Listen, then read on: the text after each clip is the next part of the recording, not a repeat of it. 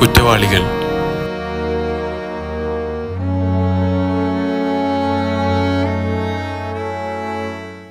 കഴിഞ്ഞ തവണ ലീവിന് നാട്ടിൽ പോയപ്പോഴാണ് വർഷങ്ങൾക്ക് ശേഷം വാര്യരെ ഞാൻ വീണ്ടും കാണുന്നത്.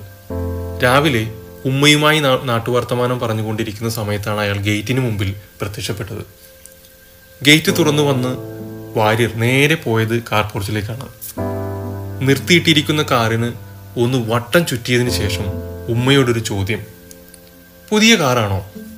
ഉമ്മ മറുപടി പറയുന്നതിന് മുമ്പേ അയാളുടെ അടുത്ത ചോദ്യം. ഒരു പത്ത് രൂപ വേണം. വാര്യരാകെ മാറിയിരിക്കുന്നു. കീറിപ്പറിഞ്ഞ കുപ്പായവും മുണ്ടുമാണ് വേഷം. മുടിയിലും താടിയിലും ജട കുത്തിയിട്ടുണ്ട്. മുണ്ട് വലിച്ച് കക്ഷത്തിലേക്ക് വെച്ച് അതിവേഗത്തിലാണ് നടപ്പ്. വളരെ ക്ഷീണവും പ്രായവും തോന്നിക്കുന്നുണ്ട്. പൈസ എടുക്കാനായി അകത്തേക്ക് പോകുമ്പോൾ ഉമ്മ അയാളോട് ചോദിക്കുന്നത് ഞാനും കേട്ടു. അല്ല കുട്ടിയെ നിങ്ങൾ എന്തിനാണ് അസുഖം മാറാതെ ആശുപത്രിയിൽ നിന്ന് പോകുന്നത്?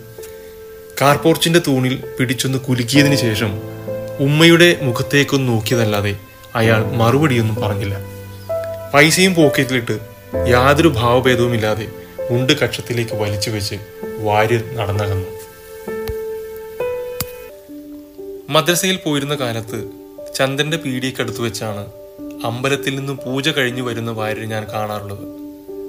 ചെവിയിൽ പൂവച്ച് ഒരു വശത്തേക്ക് ചെരിഞ്ഞാണ് അയാൾ നടക്കുക. കയ്യിലൊരു പായസപാത്രവും തൂക്കി മറ്റേ കൈകൊണ്ട് തലമുടിയിൽ തടവി നടക്കുന്നത് കാണാൻ നല്ല രസമായിരുന്നു.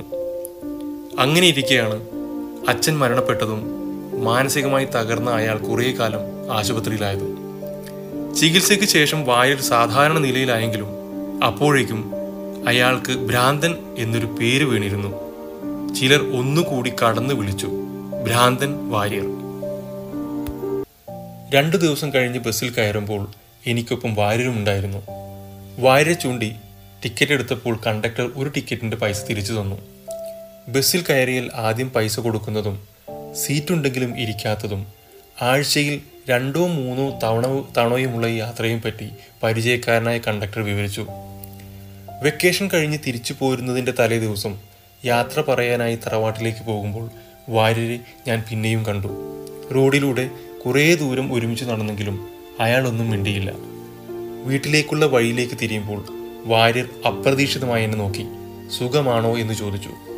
അസുഖം ഭേദമാകാതെ ആശുപത്രി വിട്ടതിനെപ്പറ്റി ചോദിച്ചപ്പോൾ കുറച്ചു നേരം ഒന്നും മിണ്ടാതെ നിന്ന വാര്യർ ഒന്നുകൂടി എന്റെ അടുത്തേക്ക് വന്ന് പറഞ്ഞു.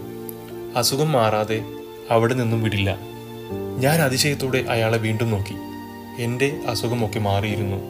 എല്ലാവർക്കും വേണ്ടത് ആ ഭ്രാന്തനെയാണ്. അത് പറയുമ്പോൾ അയാളുടെ കണ്ണുകൾ തിളങ്ങിയിരുന്നു. ശരി കാണാം എന്ന് പറഞ്ഞ് അയാളുടെ വീട്ടിലേക്ക് നടക്കുമ്പോൾ കക്ഷത്തു നിന്നും അയാൾ മുണ്ട് താഴെയിട്ടിരുന്നു ഒപ്പം ഒരു കൈകൊണ്ട് തലയിൽ തടവുന്നുമുണ്ടായിരുന്നു.